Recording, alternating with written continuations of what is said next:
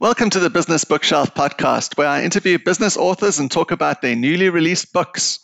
Today, I interview Michael Haynes about his book called Listen, Innovate, Grow, a guidebook for startups and small businesses looking to acquire and grow business customers.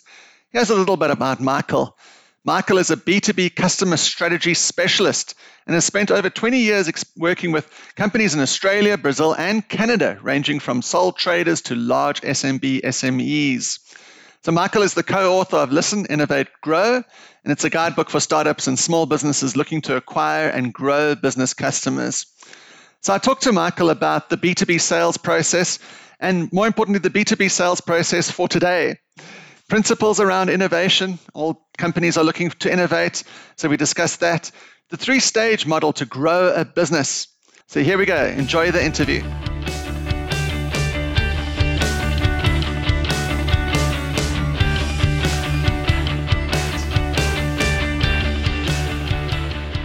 Thank you, Lance. Great to be here.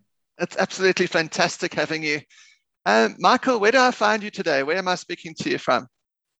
So you're speaking to me from Sydney, Australia. Um, and yes, we're on the tail end of our lockdown, thank goodness. But yes, Sydney, Australia, down under is where I am at currently. Yeah, so um, so very much for the past 10 plus years, I've been focusing heavily on working in the B2B space. Mm. Um, so working with organizations uh, to help them develop and implement customer-driven, mark, uh, buyer-driven um, uh, strategies and programs to really drive business performance. I've been doing a lot of work of working with what I consider my peeps, small and medium businesses, SMEs, to enable them to really uh, gain the success and growth that they're seeking. Because I truly believe B2B is the place to be if you're an entrepreneur, small, medium business owner, because there's lots of benefits of operating in the B2B space in terms of uh, long-term contracts, larger revenues.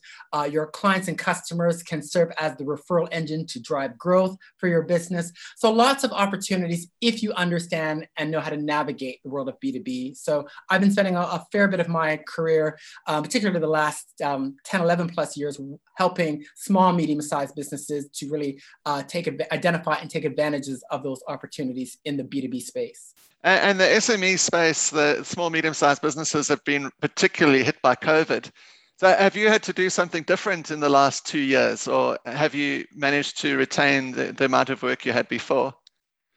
So yes, great question, Lance. So I myself have done a bit of a pivot. I'm not a fan of that word, but I did a bit, a bit of a change of my business. And really now, Lance, I'm focusing work, working primarily with SMEs. Uh, so mm-hmm. prior to the pandemic, 20 uh, shortly after launching the book, up until December 2019, I was working across startups and SMEs.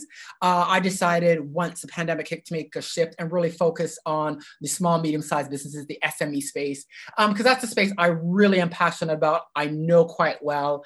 Um, so I decided to make that shift and really kind of double down, practice what I preach, and get even more tighter in my focus in terms of where I wanted to focus and build my my practice. Mm. Well, you mentioned your book there, and it really is fantastic. I've thoroughly enjoyed reading it.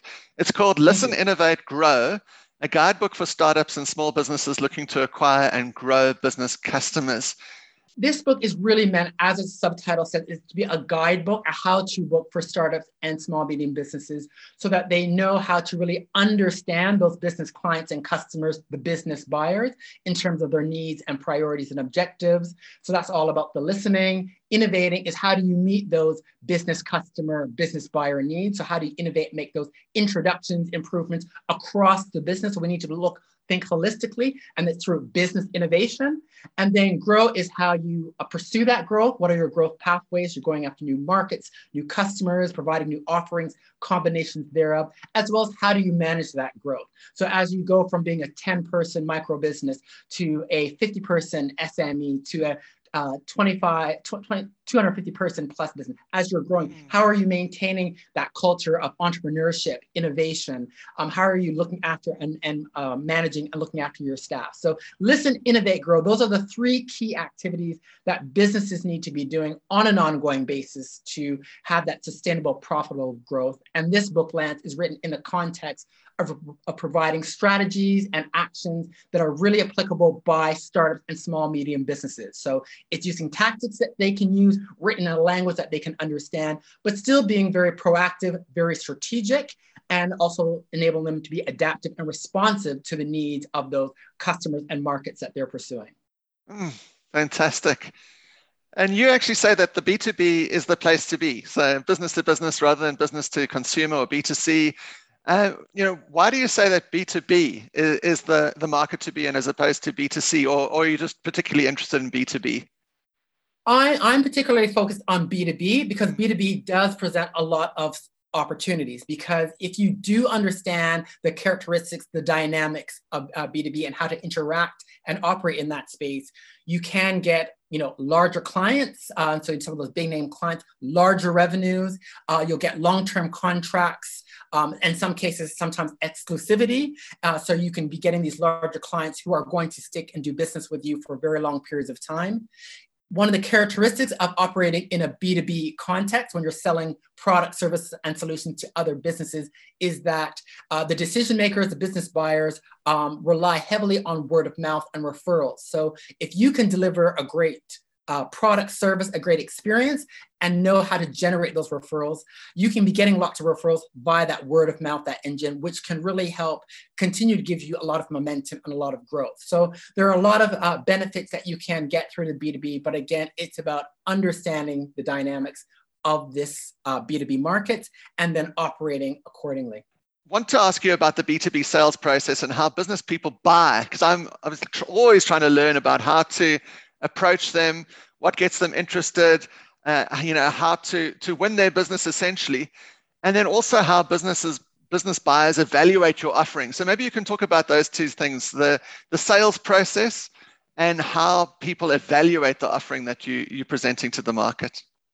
Okay, great question, Lance. I'm actually going to take it from the buyer's perspective because it's really now in terms of uh, it's about selling the way in which business buyers buy. Um, over the, there's been a lot of changes in terms of the uh, behaviors of business buyers in terms of how they do their buying and their decision making uh, over the past two years, and it's really accelerated over the past 12 to uh, 18 months where we've all been working remotely and doing a lot of uh, remote working online. Business decision makers do a lot of their own self education and self research. Uh, that's something that was always happening, but it's increasing even more so. Uh, there's been a lot of studies done now by the likes of Gartner, Forrester Research, and your business decision makers want to be doing their research. They want to be going online, attending webinars, reading white papers, contacting their colleagues, being involved in communities and groups, doing their own research before they want to be speaking to anyone from a sales in a sales role. So hence the key as a product or service provider, we really have to be about understanding who those decision makers are and providing them with the various tools, information, and sources where those business buyers are looking for information so that they can be doing that information gathering assessment and um, be making those decisions hopefully within your favor. So it's really about facilitating that buyer enablement. As part of that, Lance, in terms of when you're as a salesperson, when you're having discussions, it's no longer doing the show up and throw up, making the pitch. It is really about being the true advisor and consultant now.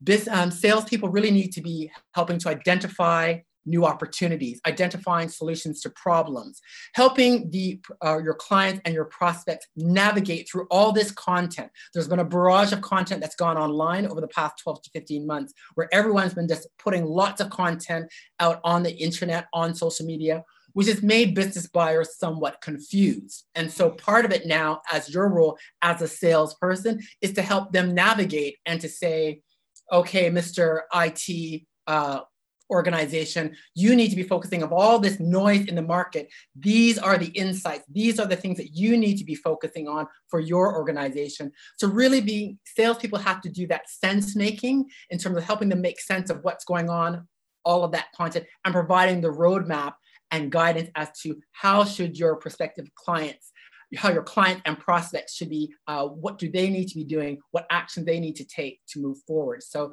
it's really around facilitating that buying decision, helping buyers to have that certainty, that understanding what's the roadmap, what do I need to do to get to where I want to go. So it's really about taking a very consultative advisory role, which also means that marketing and sales have to work together because yeah. marketing should be the ones providing a lot of those insights and a lot of those tools to the salespeople to help have those discussions and interactions. So marketing and sales now have to work in together collaborating not just being aligned by virtue of the way how business buyers are buying now which is a lot of independent research um, they're doing a lot of their own independent research uh, and sourcing, and they're looking for that roadmap, that sense making to help them figure out where they want to go. So I've read that you don't create opportunity, you um, identify opportunity, uh, and then you position yourself to take advantage of an opportunity. What do I need to do as a salesperson to conclude that deal? Well, you have to. I think a lot of it is about instilling confidence uh, with that um, client or prospect as to what happens after the sale. So, how are you going to be working with them in order to enable them to achieve their objectives. So, you know, what sorts of kinds of service, what kinds of support, and then also, can you also be proactive ahead, thinking ahead as to what are some future challenges they may be coming up with or future opportunities that they need to consider. So it is still about being a bit, it's about being forward thinking and, you know, letting them know how you're going to work with them, I guess, in the immediate term in terms of what happens beyond that signing of the contract of the agreement, but also showing how you're really going to be helping them further down the track, identifying opportunities, solving problems. And again, it's, it's a bit of that proactive looking ahead, that proactive advice and guidance. That is really, because um, that's a lot of what business decision makers are really looking for now. They're looking beyond just the immediate it's about how who's going to really help me down that longer term longer objective so it's really demonstrating how you can do those do those things so a lot of what marketing provides in terms of the content up front on the website and all of that that's great but now it's about taking it to the next step to to instill confidence that okay this is how we're going to work with you in terms of providing that immediate product or service. And this is how are some of the additional value adds of how we can help you moving forward. That's really going to be the key to really seal the deal. And what a lot of companies are battling with is when to charge, because obviously you're an organization, you're an SMB, you've got like salaries to pay, so you need to charge for your services. But it seems like more and more and more, this guidance, this consultant type of approach is expected to be free. Um, and so, where do you have any advice on when you should charge and you know what what stage of the the buying process should you then engage with? Should you start paying for your consulting almost straight away, or do you have any input on there? Where, where should you start charging for your services? So, so, so Lance, my view is uh, a couple of things. One, you definitely have to be, we have to, you've got to give to get. So you do have to be giving more value and giving more value up front, mm. uh, very much in terms of outlining what needs to be done, what's feasible, what's possible. Where I believe um, the charging should be coming in is because what people often need is helping is, in, is with the actual execution with the how. So where you need to be start really getting into the detail and there's that proximity, what I call access of you as a product service provider starting to work quite closely with that client in detailing, mapping out the how, how are they going to execute. That's when you need to be starting to charge. So a lot of the upfront advice can be around the how uh, around what to do, what's feasible, possible. But when we're getting into execution, implementation, and they need that proximity, that closeness of working together to execute, to implement, and that support, then you need to be starting to charge for. And that's the value really of what your uh, B2B clients are really seeking is that's where they get a lot of the value is in that actual execution of how we bring those opportunities those recommendations for problem solving to life and execute on them. It's in that execution and that how element is where they often need help and that's where you should be charging um, and charging accordingly because that's really where the the value really comes comes into play. Are you an author and would like to launch your business or technology book to a global audience the Business Bookshelf podcast can run a virtual book launch for you. It'll include planning sessions with you, the 60 minute live event on LinkedIn, Facebook, and YouTube, up to three guests to appear and endorse your book, social media support and activation, prizes and giveaways, the edited event to share with people who couldn't make it, three social snippets to share on social media, and a dedicated episode of this podcast. To find out more, visit www.businessbookshelfpodcast.com. And if it's not for you, then tell others about it. Thank you. Cost of sale. So you've done all the free stuff, you've given, you know, done consultative work for them. Do you think you should try and ch- add in that cost of sale into the, the actual services later on?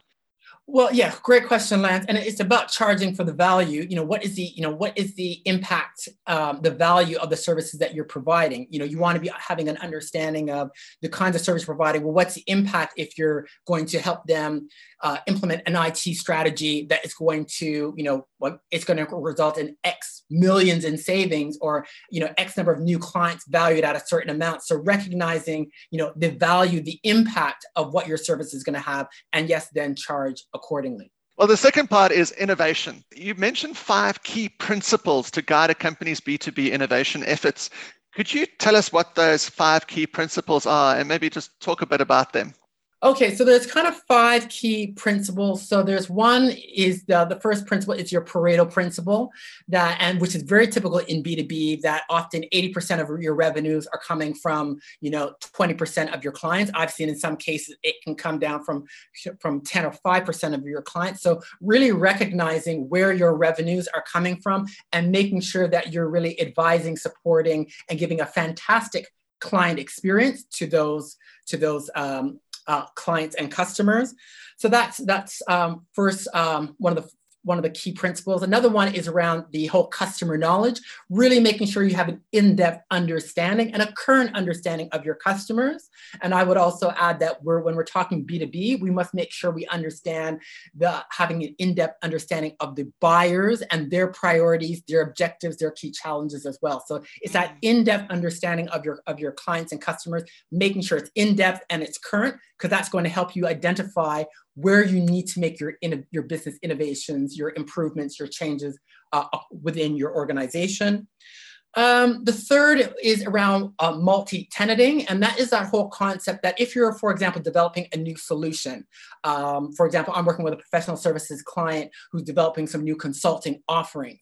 You want to try to uh, identi- identify once you've done all that work to develop that new um, consulting solution, which we put a fair bit of work in, so they're going to be looking to apply it to one uh, key target uh, customer segment, but we've also identified how that same solution with some modifications will be able to be rolled out and adapted to other segments and other geographies to really help uh, their, their scaling and growth efforts. So that, that, that multi-tenanting principle that you, where possible, when you're doing, um, particularly when you're doing significant innovations like around your products or services, where you can apply it to more than just one customer or one segment, and you can apply it across multiple opportunities, you really want to try and do so, so you can get maximum benefit from those efforts. Which, particularly when we're talking about developing new products, new solutions, where that can be quite intensive, you don't want to just apply it to that one big enterprise customer ideally want to be yes have it for the enterprise customer but also have opportunities where we can modify it and apply it to other our smb customers uh, smb customers also in other markets so that you can it, it helps expedite your growth and also gaining maximum return from your efforts um, the fourth principle is around uh, is really around being problem solving oriented. So really making sure that your innovations are really um, problem solving, addressing some of those key priorities and challenges of those key clients, customers that you're serving. And then the fifth one is around expectation management, which is really around managing expectations of your clients and customers. You know, don't overpromise, underdeliver. It, again, it's about delivering a great client experience. And in B2B, we need to be giving a great client experience from two perspectives, from the decision maker perspective, with all that advice, consultative work that we're doing with them, as well as on a user experience level when we're talking around you know, your frontline staff and you know, the support that they're getting around using your services when there's issues, complaints, onboarding, etc. So those are the five key principles that you want to be thinking about in terms of innovation. I find still now it's very, very easy to jump straight on into the, the prototype testing without going through you know, the research uh, and, and those aspects of it. Um, how are you with design thinking? Do you, do you adopt that type of process? Um, you know, the empathize, define, ideate, and then prototype and test. Are, are you do you follow the design thinking process? I think you yeah, just I, kind I, of ex- yeah, I follow I follow the, design thinking concept. I often don't use necessarily that terminology with, with SME clients, um, but yeah, definitely following the, those principles. And again, it really starts about um, making sure you're doing that fundamental listening. I've done a lot of work across many startups, many startup sectors, fintech, edtech, etc. And what I have found, particularly when we're talking in those product technology aspects, that there is not enough work done in terms of listening, understanding the needs at a customer, buyer, user level, um, to me, making sure that your solution is really meeting their requirements. Um, quite often I'm finding where that lack of product market fit is not occurring because there's not enough understanding our customers. They don't understand their needs, priorities, their challenges, who's using it, what are some of the key questions. Often there can be tendency to, function too much focus around technology and you know where we're using ai we're using machine learning but not understanding the needs and priorities of the end user. I'll give you a live example. Mm. Lance, last year in the midst of the pandemic, uh, for one of my venture capitalist clients, um, I had, must have been in the month of April, 12 startups that all had learning management solutions that were going to revolutionize and solve all the problems for primary school um, and, and middle school teachers with respect to um, how they could be working remotely probably put bullet holes in nine out of the 10 of those products and solutions because they were coming up with these ideas for math and science programs that they're going to introduce into Canada. Is it aligned to the curriculum? Oh, what do you mean about that? Well, if it's not aligned to the curriculum, how can you have all of these features and benefits of things if you have not had it aligned to the curriculum of where you're going to be selling it in, of the markets you're selling it into? Uh, another issue came up, Lance, was service and support for queries, for, for questions and issues. You know, how do the teachers when they have issues using solution? How do parents when they're trying to help their their um, kids using this solution? What is the service and support mechanism? Many of them didn't have it, or it was it was not really effective from a customer perspective because they didn't take the time to go to that level to be understanding from a customer perspective what is really needed and required.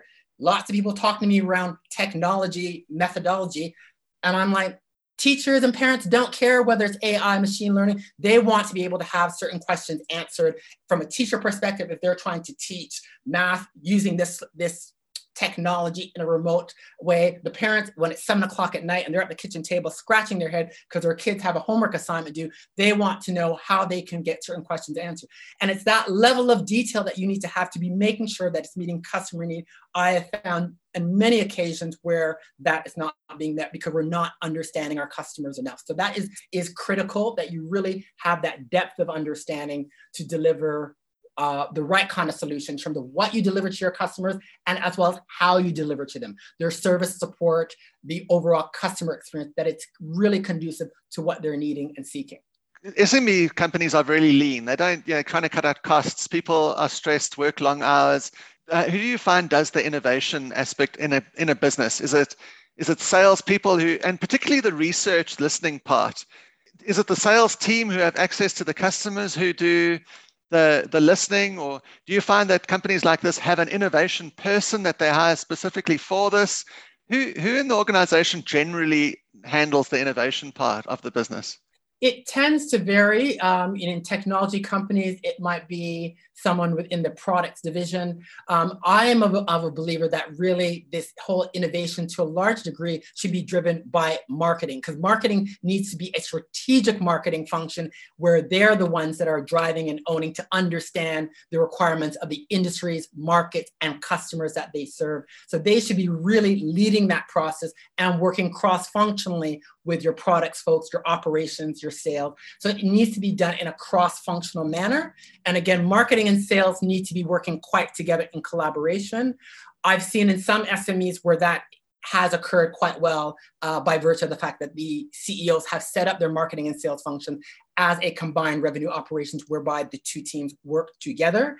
And that is really how it needs to be done. But I'm a big believer that it really needs to be a true, your, your strategic marketers, those who are really responsible of understanding the needs of the markets, customers, your external environment of the customers, they should be playing a key role in really driving what needs to be done because it's all about meeting the needs of the markets and customers we seek to serve. So the, the third and final section of your book is around growth, which is obviously vitally important. And you mentioned a three stage model. Uh, could you tell us about that three stage model of growth? Okay, so in terms of the, the three stage, it's really uh, kind of three key areas of consideration with respect to growth. Because in addition to understanding your growth pathways, how you want to grow, you're going to go after new markets, uh, new uh, new markets, new customers, new offerings. Um, upselling to existing customers, which are your growth pathways. Then even once you determine your growth strategy, then there's some key considerations that you need to have in terms of, for example, your capabilities. So mm-hmm. as you've identified what your growth strategy is going to be, how are you going to fill those capabilities that you need to deliver those products, services, experiences? So what are some of the different options? Are you going to develop those capabilities internally, which I call build? Are you going to borrow those capabilities, uh, you know, getting in subcontract contractors, consultants, etc. Or you or you're going to build, borrow, buy. You might make investments and acquire another company as part of it. So looking at your capabilities uh, and your capability growth is a key component that you need to be thinking about. Then there's the financing of growth and making sure you know what is going to be your ways that you're going to finance growth because um, in order to you've got to invest to grow. Um, growth is great but it does require a lot of expenditure. So really having some stringent financial management to make sure that your um, revenues and you don't you know have all this money going out the door with appropriate revenues coming in and how are you going to be financing it? Um, making sure that financing strategy has been worked out uh, and making sure uh, disciplines are in place around that and then thirdly, it's around your people and growth. Because um, as I mentioned before, Lance, as your organization grows from the 10 person micro SME to your now 25 person to your now 100 person SME, you're operating across regions, markets. There's going to be more complexity, more people, more complexity, more hierarchy. You want to be making sure that the changes are being managed so that as you're acquiring your people, that you're getting the right kind of people, you're maintaining the right kind of environment, that they're feeling that they're getting their own growth. They're having the opportunities to be entrepreneurial, to be innovative, that they're getting what they need so that they feel empowered and satisfied. They're, they're going to stay with you. You're managing those changes. You're maintaining that same kind of culture because it, it's, it's very hard to go from a 10 a 10 person business to a 100 person or even 50 person business but if you're operating across regions um, you know across different regions and you know uh, different cultures etc there will be changes. So it's really around making sure that you're looking after your people getting the right kind of people and really managing empowering developing those people so that you can be keeping um, those people that you have in your organization.